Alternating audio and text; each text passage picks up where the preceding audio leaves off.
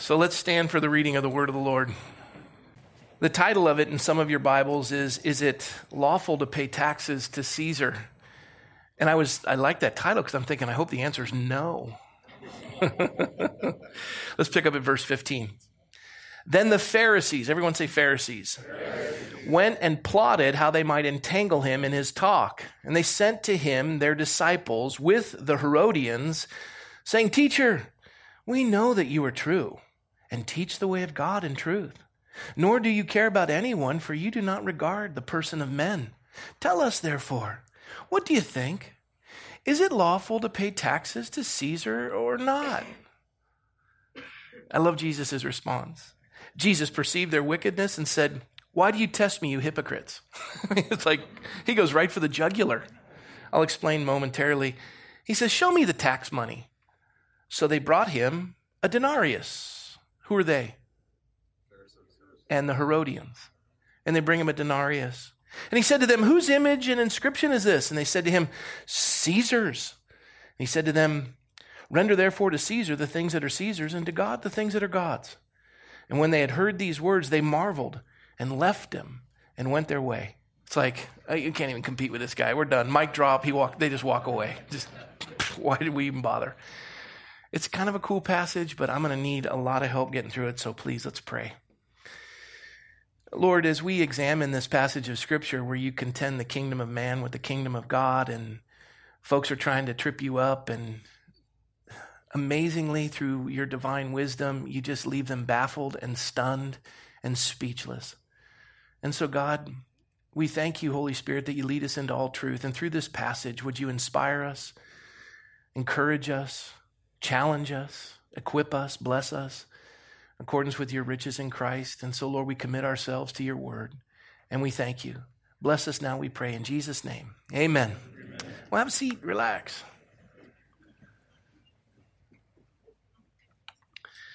the Pharisees went and plotted how they might entangle him in his talk. So the Pharisees are these religious leaders, they're the teachers of the law, they're the political leaders in the location of Israel and they're in Jerusalem and they're trying to tangle Jesus up and they're trying to, you know, mix politics and religion and they're trying to see if, if he knows how to navigate politics and religion and they're going for it. And, and not only that, the, the Herodians, we have Herod who built this, this structure in Tiberias under the, the Caesar, and uh, he is he's um, uh, one of the tetrarchs, and he's ruling over this location by authority of Rome.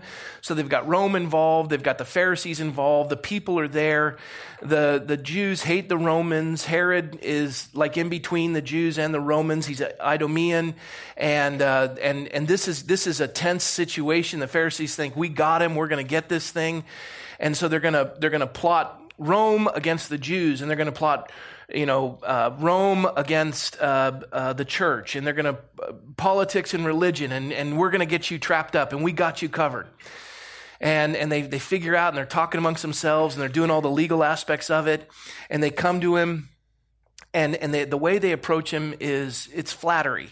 And we know what flattery is. Flattery is what you'll say to someone's face that you won't say to behind their back, right? And gossip is what you what you uh, what you won't say to their face, you'll say behind their back. Both are awful. Both are a lie. And in this case, they employ flattery.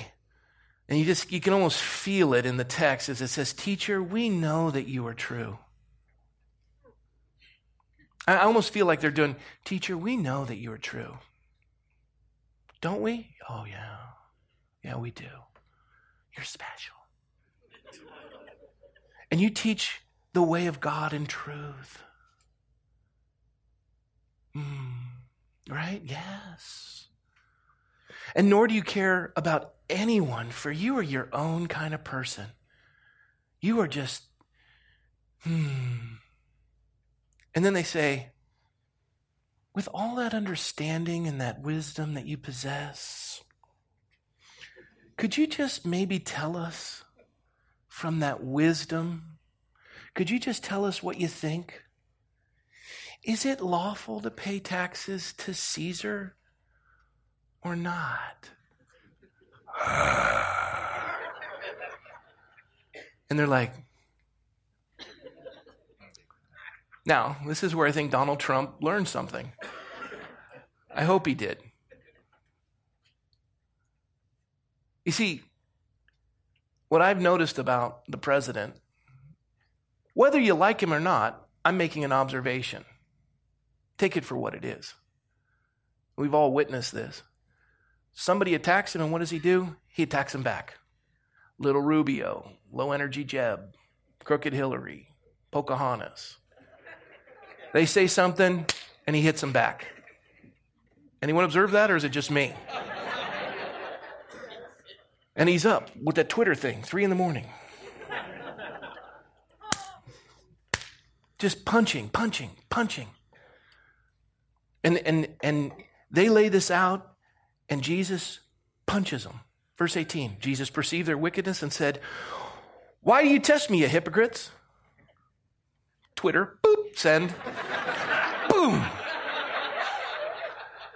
I mean, you, you, you know, you're not going to make friends and influence people by going, Why do you test me, you hypocrites? And they're like, What? We aren't hypocrites. We came here kindly and civilly lying through your teeth. You and I both know, let's just cut through all the political correctness. You're a hypocrite. Now, you can't say something without backing it up with some fact. And he says, You're hypocrites. Why do you test me, you hypocrites? And he backs it up. He says, Show me the tax money. Now, interesting. The tax money. A denarius. A denarius. Tiberius Caesar, son of the deified Augustus, and on the observe, uh, uh, uh, opposite, an image of the emperor's mother, Livia, as an incarnation of the goddess Pax, which is peace, with the words high priestess. Jews considered this, you ready? Jews considered this blasphemous. Caesar's a god, and here you have the emperor's mother, Livia, she's a goddess. Blasphemous pagan coinage. And he says, Show me the tax money. And who gives it to him? Hello? Who were the people he was talking to? Stay with me here, people. Come on now. The Pharisees and the Herodians. And they go, Oh, here it is. He's like, Thank you. And he said to them, Whose image and inscription is this? They're like, Son of a gun. This guy's good. He's really good. I mean, it's Caesar's. And it was in your pocket? Yes, it was. We're going to go now. he just nailed him. Whose image is this? C- Caesar's. You don't have the temple money? You're carrying around a dinar? Yes, because it's somewhat more valuable. And he just hammers them. And the scripture says, after he points this out, and they know after they recite Caesar, he says, Okay, look, I got you, but let me make something clear. Render unto Caesar's what is Caesar's, and render unto God what is God's. When they heard these words, they marveled and left them and went their way. Marveled. They're like, okay, that's a lot to process. I'm getting stretch marks on my brain. I need an Excedrin. He, he just stumped them. I think about this in relation to the president. I was asked to speak this last week, and they were saying stuff, you know, talk about the president. And I, I, I used a book that I'd read, Newt Gingrich, Understanding Trump. Good luck. But I, I, it occurred to me, and I, and I pointed this out. I said, you know, and you've heard me say this there's seven mountains of cultural influence there's arts and entertainment, media, religion, politics, family, um, education, and business, right? And in each of those cultural mountains of influence, they're moved by certain commodities. Arts and entertainment, you want to sell movie tickets. Media, you, you know, Twitter, uh, Instagram, Facebook, you need to have followers. Politics, you need to win elections. Education, you, you got to be a part of the union. Um, you know, family, you want to have a healthy one. And we can go through all that. And if you want to change culture, you have to be able to move these mountains of influence. And, and I just said, okay, let's look at arts and entertainment. The man had the number one television show in America. So he's obviously understands this cultural mountain of arts and entertainment. Business. I mean, the the, the Trump logo and, and the bill, he's got that. Politics. He, he took down 17 Republican candidates. And he spent the least amount of money of any modern day politicians. If you went to a, a campaign office and asked for a Trump sign, they'd charge you for it. Guy was tighter than a tambourine. He won it with a Twitter account, which is media. A Twitter account. He just, and, and punching, hypocrite, low energy jab. You know, just boop, boop. And person, bling, boom. Oh. I remember I told Governor Huckabee when he was here, I said, you know, Mike, think about it. This guy took, he's like Samson. Samson took down a thousand Philistines with a jawbone of an ass. Trump took down 17 Republican candidates with his own jawbone. Mike goes, the jawbone of an ass. Family, he's been three times married, twice divorced, but his kids adore him and in their own right, they're doing well, whether you like them or not. You know, religion, I, I've watched him try to navigate the religious circles, and he had the largest turnout in religious circles. I don't know how he does this. It's just, it's, it's, it's insane. One of the things I think is he understands this passage of Scripture. You see, this denarius was a day's wage. And, and this is what kept the economy rolling. And the inscription on it, you had Caesar, you know, you had Tiberius Caesar, and then on the back you had Livia, which is the, the goddess of peace.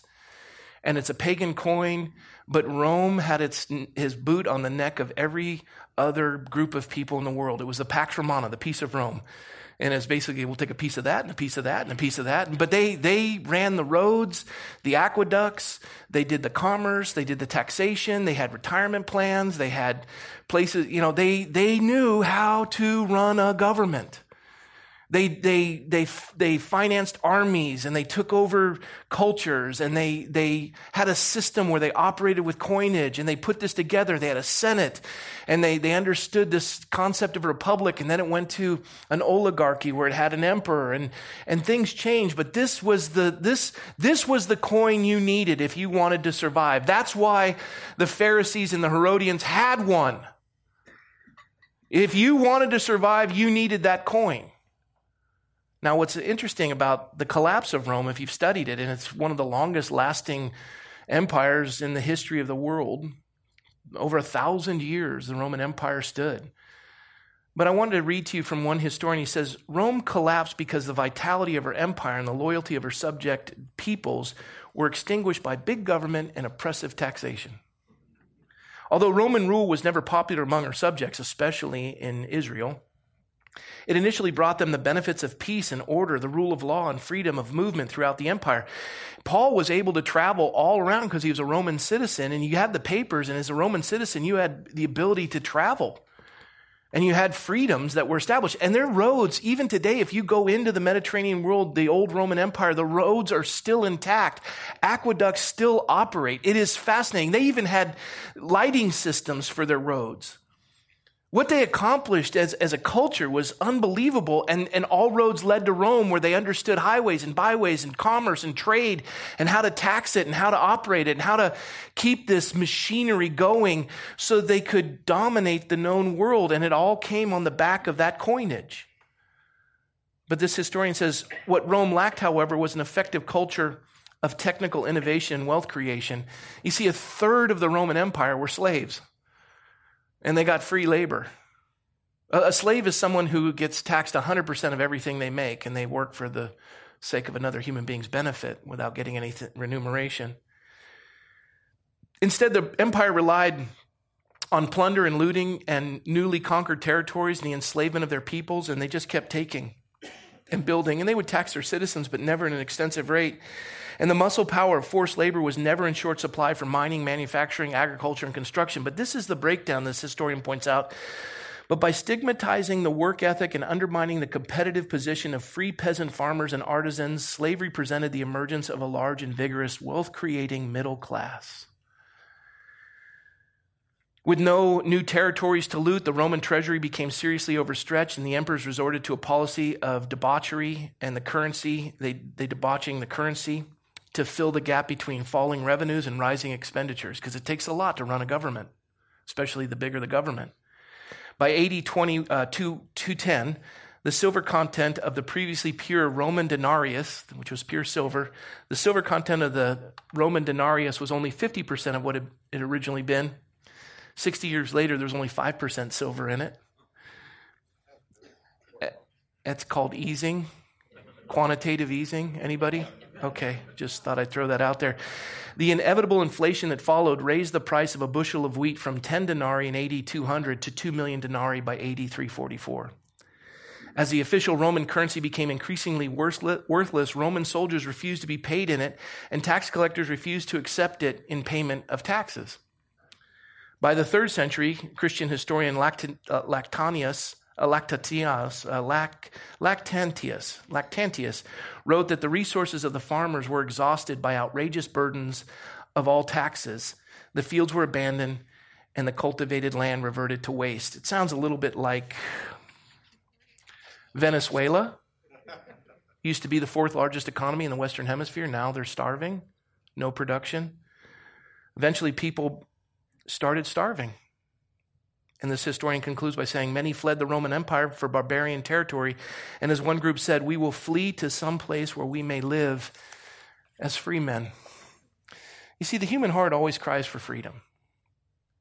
And when you tax too much, people stop producing because we're working for the sake of somebody else. And the Lord said, You'll know the truth, and the truth will set you free. And it's the cry of every human heart to be free. And the Apostle Paul said, Stand fast, therefore, in the liberty for which Christ has set you free. And, and we see this taxation, it increases in the Roman Empire, and the empire collapses based on that coin that Jesus said simply, Render unto Caesar's what is Caesar's, and to God the things that are God's.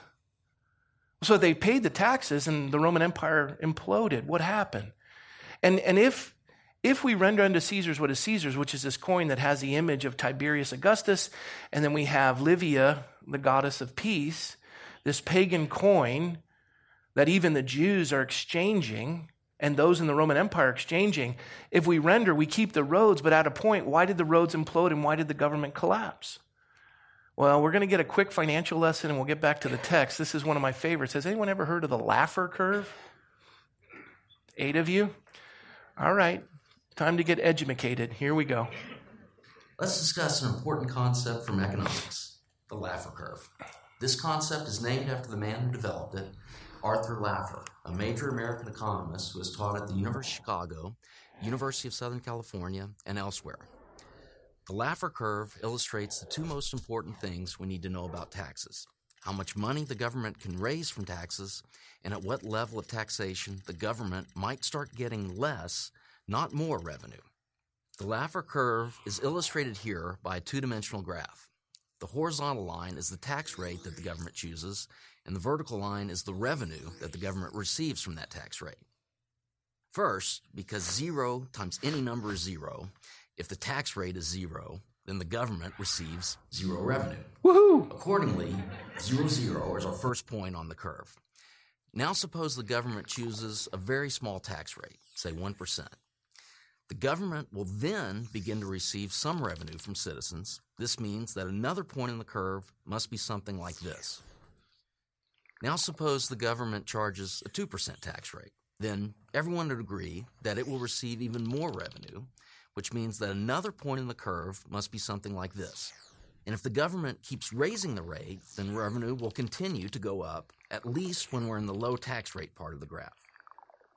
This means that if we fill in the curve, it has an upward slope, at least when we're in the low tax rate part of the graph. Now suppose the government charges a 100% tax rate. If this happens, then no one would work. That is, why would anyone work when the government is going to take all the money that they make? And if no one works, then national income would be zero. This means that government revenue would be 100% of zero or zero. This means that another point of the curve must be here. Now, let's complete the curve. When we do, we see that the curve must have a hump. That is, it could look like this, or this, or this. But it has to have a hump. This is simply because the revenue line has to go up in the low tax rate part of the graph and it has to start going down to reach the point we drew at the 100% tax rate. But if the curve slopes downward, it implies something remarkable, something that few of those who push for higher and higher taxes want to admit. It means that when tax rates are high, if you make them higher, you'll actually bring in less revenue to the government. This has in fact occurred in practice. For instance, during the Great Depression, when Congress passed the Hawley Smoot Tariff Bill, although the bill raised taxes on imported goods, the revenue that came from those taxes actually decreased. A more recent example occurred in the early 1980s. After President Reagan and Congress drastically reduced the tax rates on the rich, the tax revenue that came from the rich actually increased. All economists, even the most left wing ones, agree that the true Laffer curve the one that reflects real life, has a hump. Now, therefore, the curve has a downward sloping part, meaning at some point, tax revenues start going down when you increase rates. So, where then do economists disagree? They disagree about exactly where the hump occurs. When I took my first economics class in 1984 at Stanford University, the textbook said that the hump occurs somewhere around the 70% tax rate. But apparently, I was taught something wrong. New evidence from he was in California suggests that the hump occurs at a much lower tax rate, something around 33%. That source is a study by Christina Romer and her husband David Romer. Both are economics professors at the University of California, Berkeley. Christina Romer was the chairman of President Barack Obama's Council of Economic Advisors. In other words, the study was written by one of the most influential liberal economists in the United States, and it was published in the American Economic Review, the most widely respected economics journal in the world. The study examined how national income responds to tax rates. But as far as what concerns us here, the key point is that if you do the math, the results imply that the hump on the Laffer curve occurs where the tax rate is around 33%, much lower than economists previously thought. Let's now put these findings into political terms. They suggest that no matter what your politics, you should not want tax rates to be above 33%. Obviously, conservatives and many moderates think rates should be lower than that. But even if you are an extreme left winger and your only goal is to make government as big as possible, you should still oppose a tax rate higher than 33%. The reason is that, as the Romer and Romer study suggests, when tax rates go higher than that, the government actually gets less money. Everyone of every political persuasion should pay attention to the Romer and Romer study and its important implications.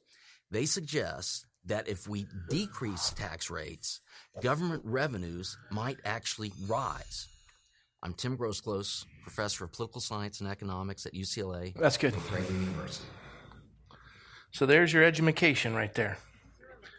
Now, the point is, at this, at this juncture in Matthew 22, the tax rate in Rome was about 40%. And, and they're struggling over it, and there's already a, a, a frustration and anger in the citizenry. And these Pharisees and these Herodians are carrying the denarii with them because they operate in the context of the Roman government. They are subjected to Roman law. They're subject to operating on their streets and using the water from their aqueducts and being protected by their armies or suppressed by their armies. And that machinery is required. And so when they try to trip Jesus up and they say, you know, is it lawful to pay taxes? and he asks for that coin, he poses this question that baffles them. He says, Whose inscription is on this? And they say, Caesar's. And then he says this statement Then render unto Caesar what is Caesar's, and give to God what is God's. Now, the Bible says the earth is the Lord's and the fullness therein. So, what belongs to God in accordance with that scripture? Let's try that again. What belongs to God in accordance with that scripture? Everything. Right? And, and what's fascinating is on that coin, you have the image of Caesar Tiberius and Livia, uh, the, the goddess of peace. So now let's move to 2018 and the most widely used currency in the world. It's the standard currency of the world. the US dollar. And what is written on our money? In God we trust. Why would a government put that on their paper? The idea of the founders, and this is a 60 year old motto, which is the national motto, which means in God we trust, is this concept that the value of it is based on the character of its people. Does anybody want this $20 bill? Okay, how about if I crumble it up? We still okay. How about if I step on it with the shoes that I clean the dog do up with? You'll help me throw that away, yeah? I did a hundred dollar bill the first service, but nobody here has one this service. That's probably why you're late because you don't get up early to work hard. is it is is it worth twenty dollars because the ink's worth twenty dollars, or the linen is worth twenty dollars? Why is it worth $20? It's a promissory note in the good faith of the United States government. What government? The government in God we trust. Okay, we can go through that later. Everybody wants to take over my message. So, so this is the idea that this is a, and that, by the way, that is the most counterfeited bill in the world today, the U.S. hundred dollar bill, and it's uh, the most trusted currency. And the reason why is because there's significance behind it.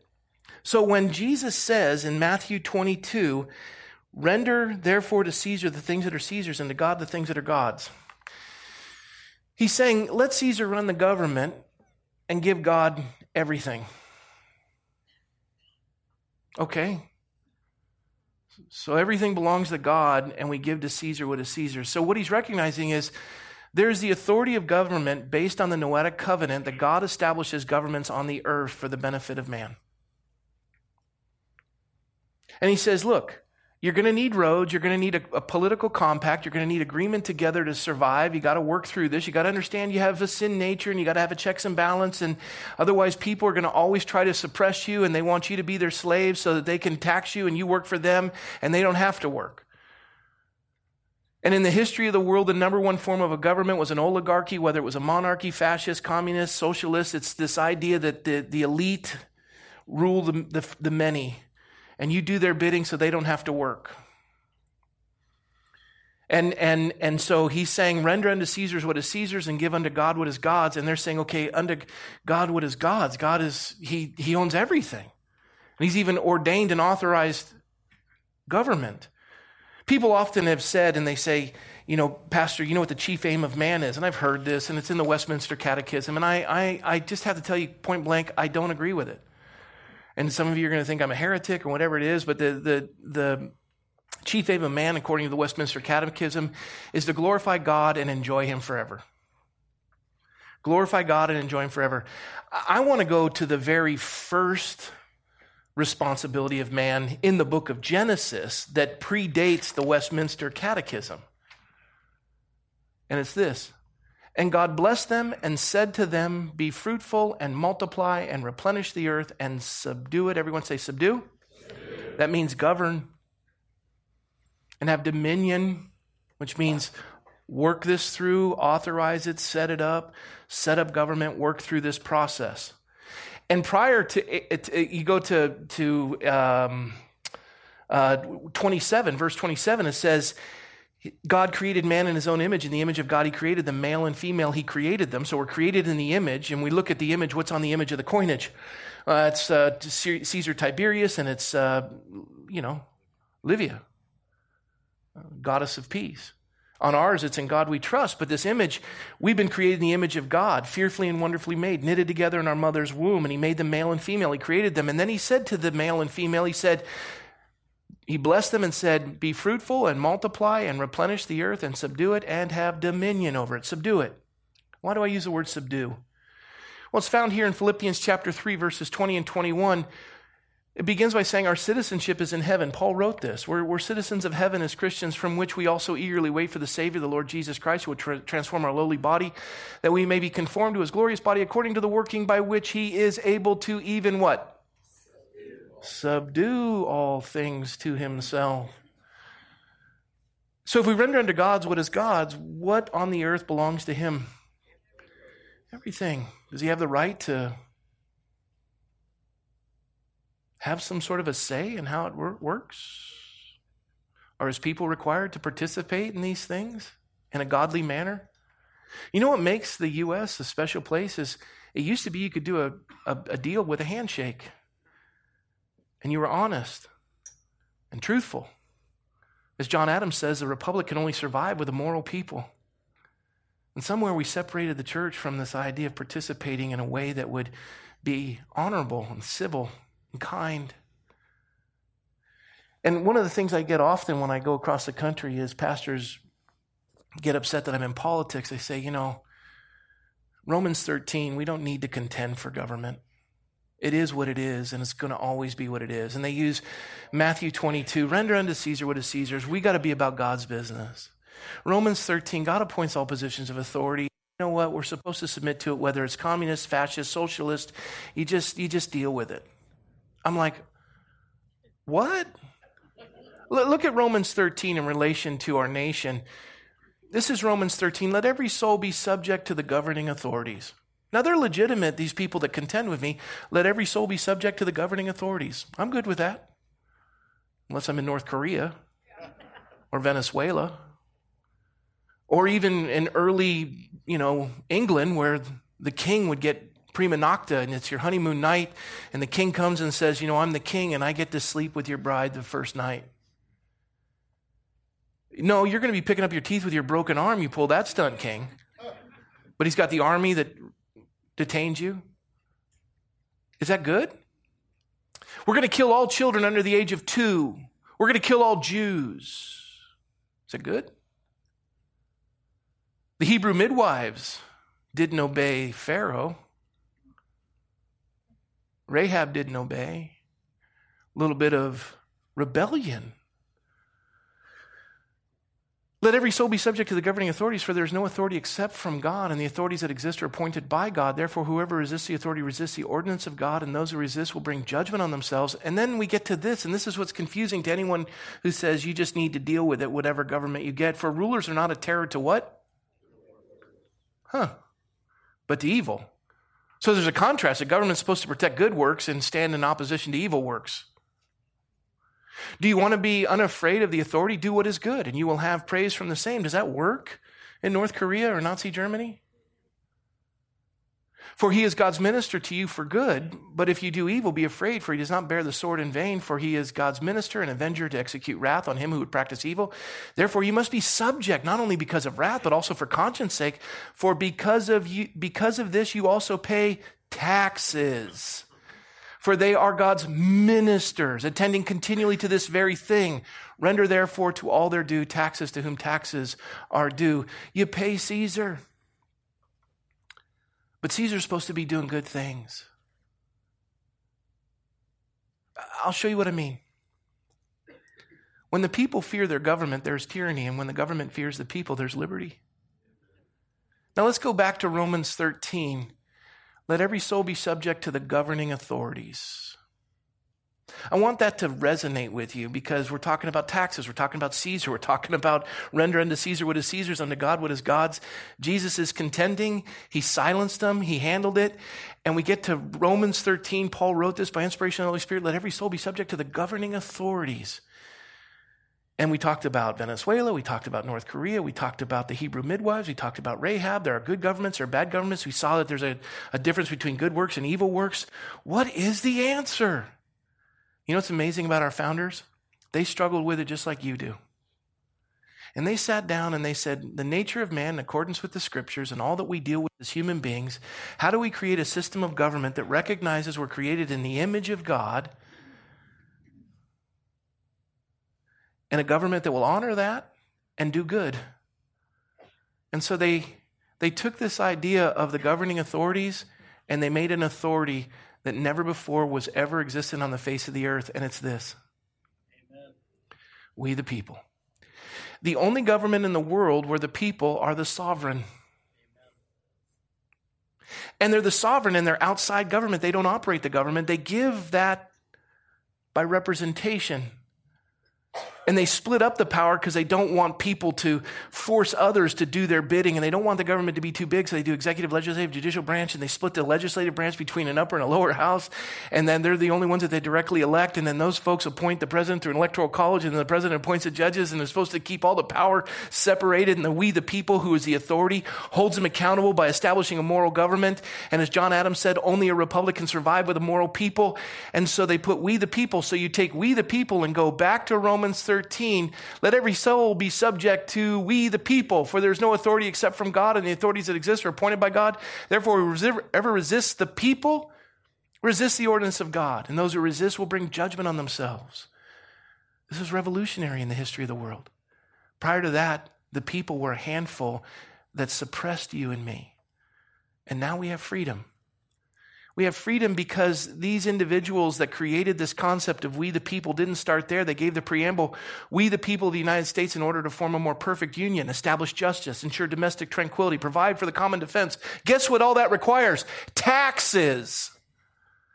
Promote the general welfare, secure the blessings of liberty to ourselves and our posterity, do ordain and establish Constitution of the United States of America. This is a government of the people, by the people, for the people. And why is this so significant?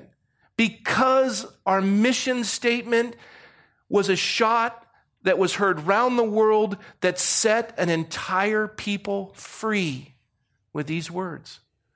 And you know what's interesting about these next words you're about to see? It wasn't for America because it says when in the course of human events, anytime, any place, it becomes necessary for people, not just Americans, but any people on the face of the earth. I want to show you how you can render unto Caesar and still give to God everything. And the way you do it is this. We hold these truths to be self evident, and we're going to recognize this that men are created equal and they're endowed by their Creator. What? With certain inalienable rights. You can't put a lien on them, you can't take them away, and you can't give them away. And these rights are life, liberty, and the pursuit of happiness. And this is the purpose for government that to secure these rights, governments are instituted among men, deriving their just power from the consent of the governed. That word consent was, was what was started the Revolutionary War said to, to, to King George, You're not our king. We don't consent to let you have authority over us. Well, that's it. We're going to annihilate you. And they sent the full force of the British Army, and this upstart 13 colonies got together and said, uh uh-uh, uh, we are creating the image of God. And God has given us inalienable rights, life, liberty, the pursuit of happiness. You've usurped those, and we've given you a long list of why you've done that. And we're going to stand with Almighty God to defend the rights of mankind around the world so that not only will we render unto Caesar, but we will do what is right as we give unto God every aspect of our culture. We, in God, we trust. And so, with this idea, deriving their just powers from the consent of the governed, why do we need to have a government of consent? Well, it's real simple. We're all created in the image of God. Look around the room tall, short, half black. Right? Man, woman. We're all created in the image of God. And what does that mean? We're equal. Grant, would you stand up? Please, stand up. Grant's taller than me. About the same age. What are you, 50? Uh, April 22nd. Yeah, well, that didn't help me. What, how old are you? 49. Uh, 49. I'm 53. So I'm older than him. Um, I might make more money than you do because we were talking earlier. Um, we, we have different lives. So we're not, we're not equal in capacity. But we're equal in what? What makes us equal? Dignity. Grant is created in the image of God, and so am I. We have equality and dignity, not in capacity. Thank you, Grant. What's the point? The point is this if we're equal, I can't do to Grant anything he doesn't give me consent to do because we have inalienable rights. So they took Caesar and they took God and they did that. Not a theocracy, because that's still an oligarchy. They took we the people because God gave us the authority to subdue, create government. And they did. And they did it in such a way that the inalienable rights of man would be protected, and this nation, conceived in liberty and dedicated the proposition that all men are created equal, has flourished for over 240 years. Do you understand how significant that is? This is amazing.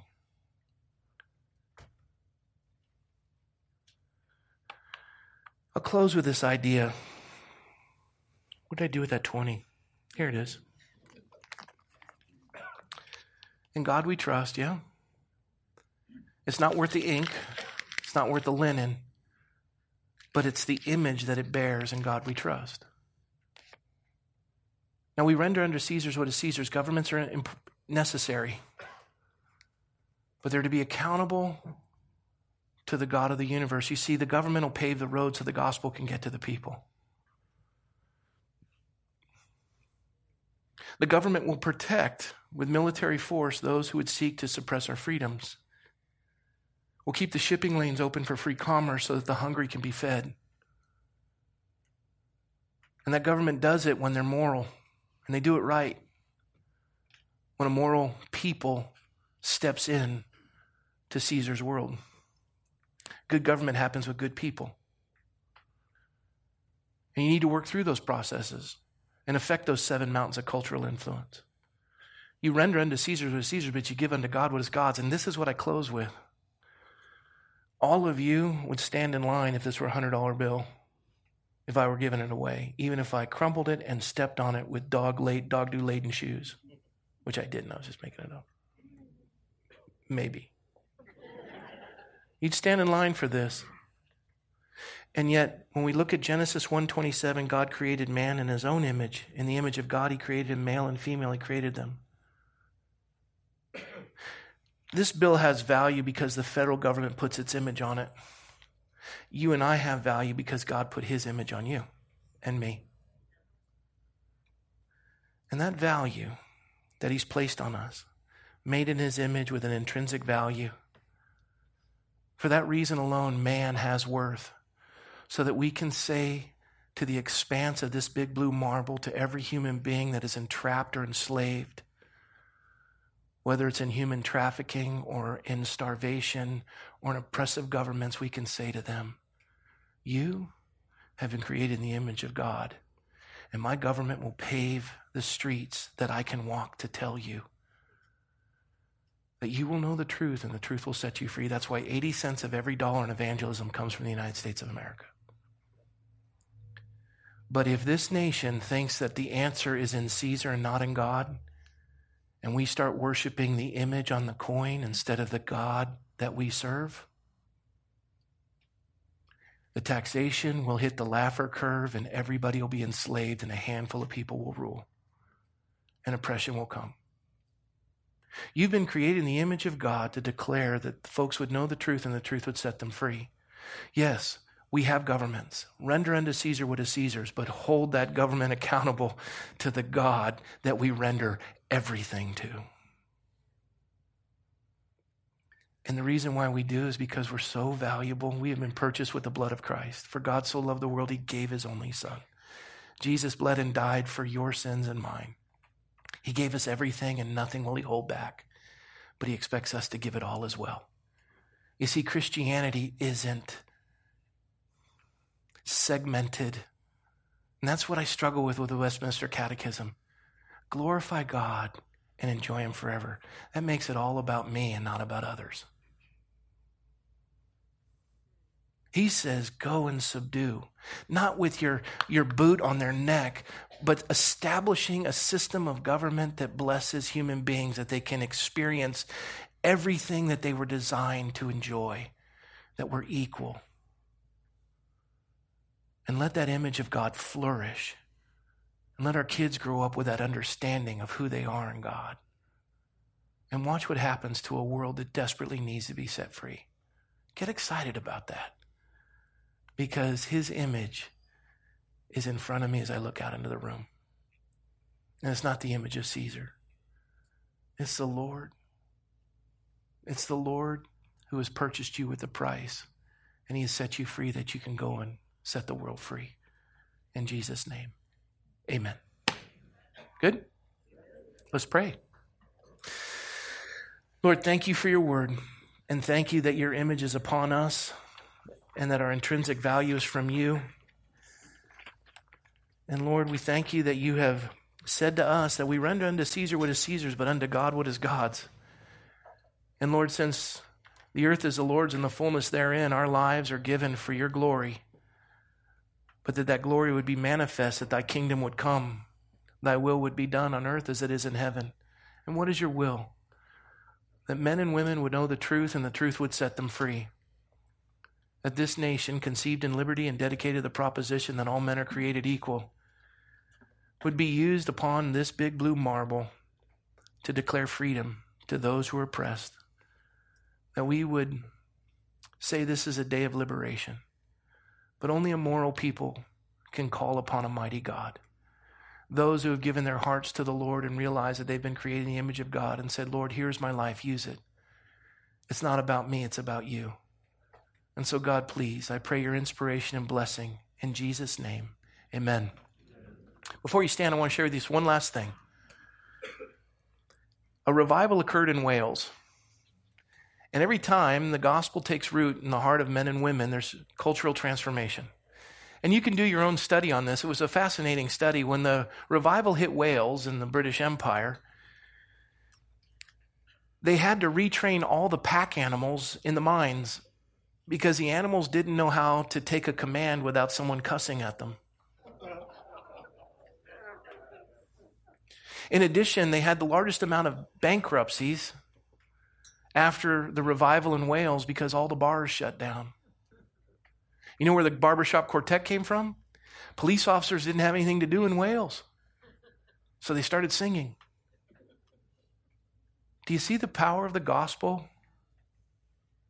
It, it, it's not so that you can raise your hand and sit and go, Pastor, quit talking about politics. It's, I have received freedom and now I'm going to go give it and live for it. And so take that to heart. And when you walk out those doors, live in accordance with that truth. Let's stand and worship the Lord and bless him.